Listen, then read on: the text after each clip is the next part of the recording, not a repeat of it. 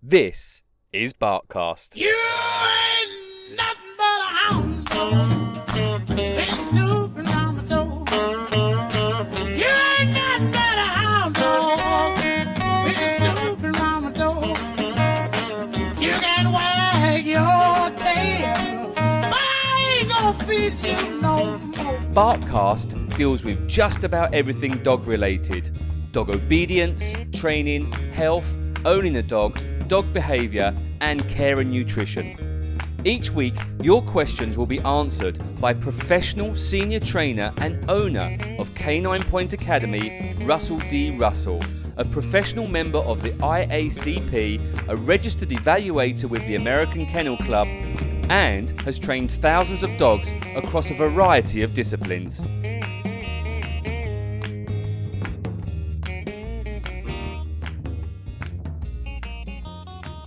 Hi, Russell. How's your week been here at Canine Point Academy? It's been good, Jay. Thank you very much.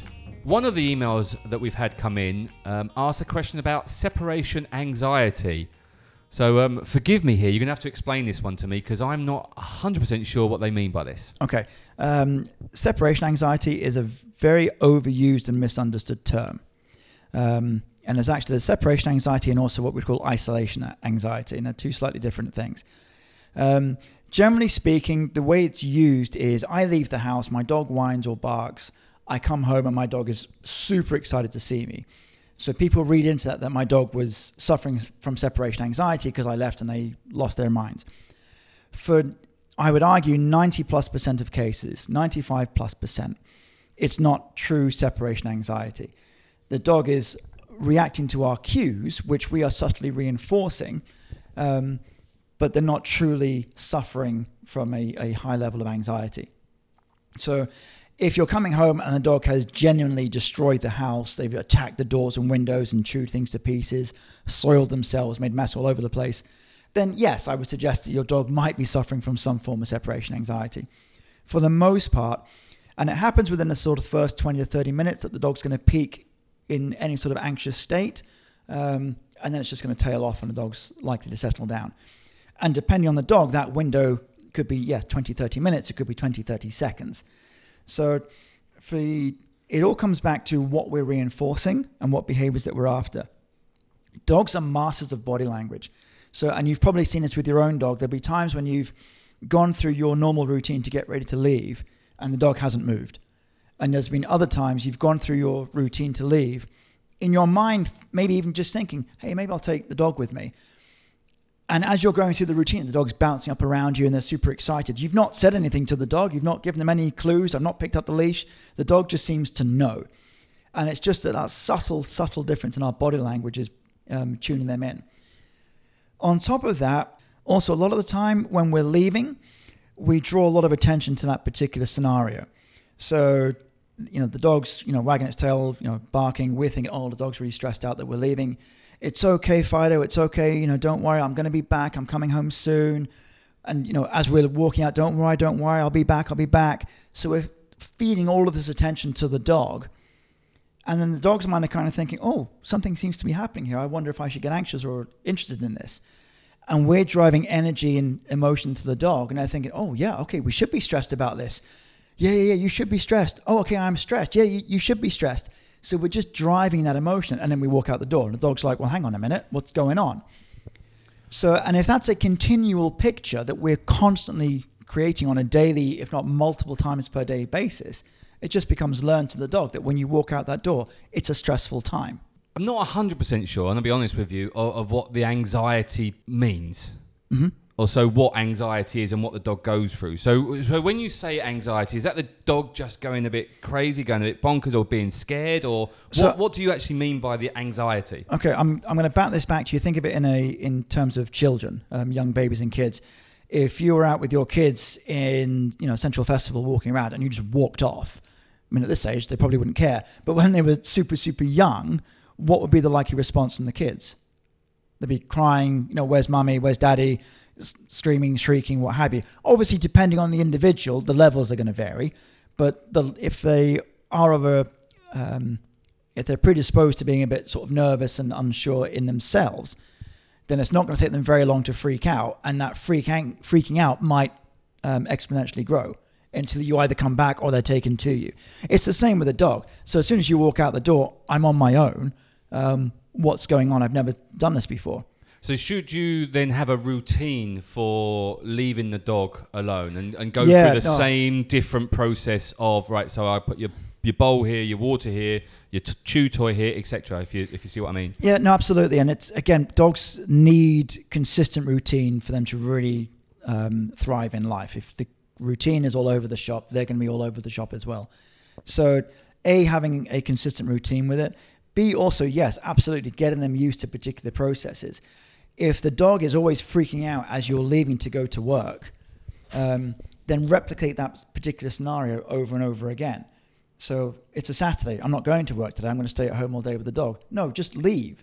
Not for very long. Walk out the door, come back. Walk out the door, walk around the block, come back. Go through the motions.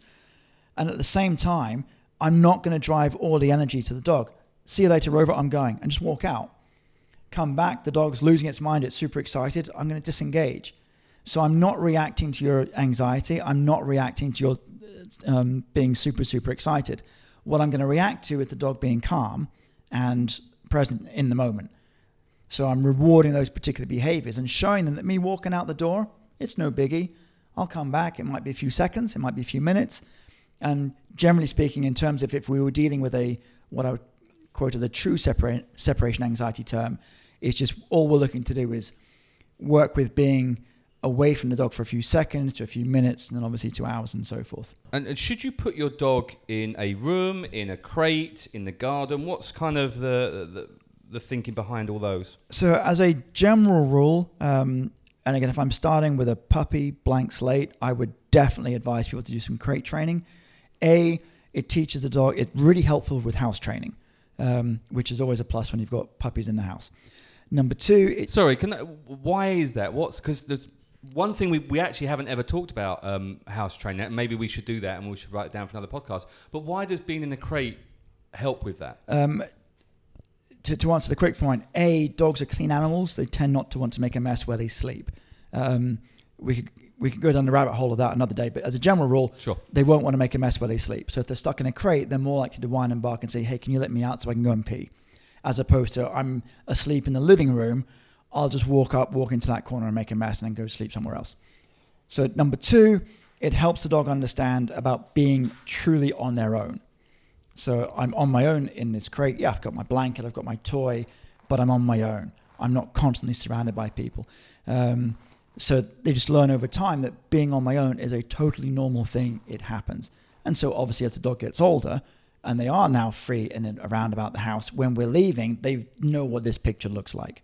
One of the old wives' tales that, I, that I've heard when you leave your dog at home is to leave part of your clothing or something that smells of you with the dog. Is that something, or is that an old wives' tale? Uh, a little bit of both. Um, and uh, again, you know, having the resort here, people will sometimes bring a blanket from home. Um, it's got the smells of the dog. The dog knows it. It's a familiar smell. Whereas coming into a new place is completely unfamiliar. So it does bridge that particular gap. If you're at home, again, it, you know, if I've just got the dog in today or within the last few days, it's still a brand new environment.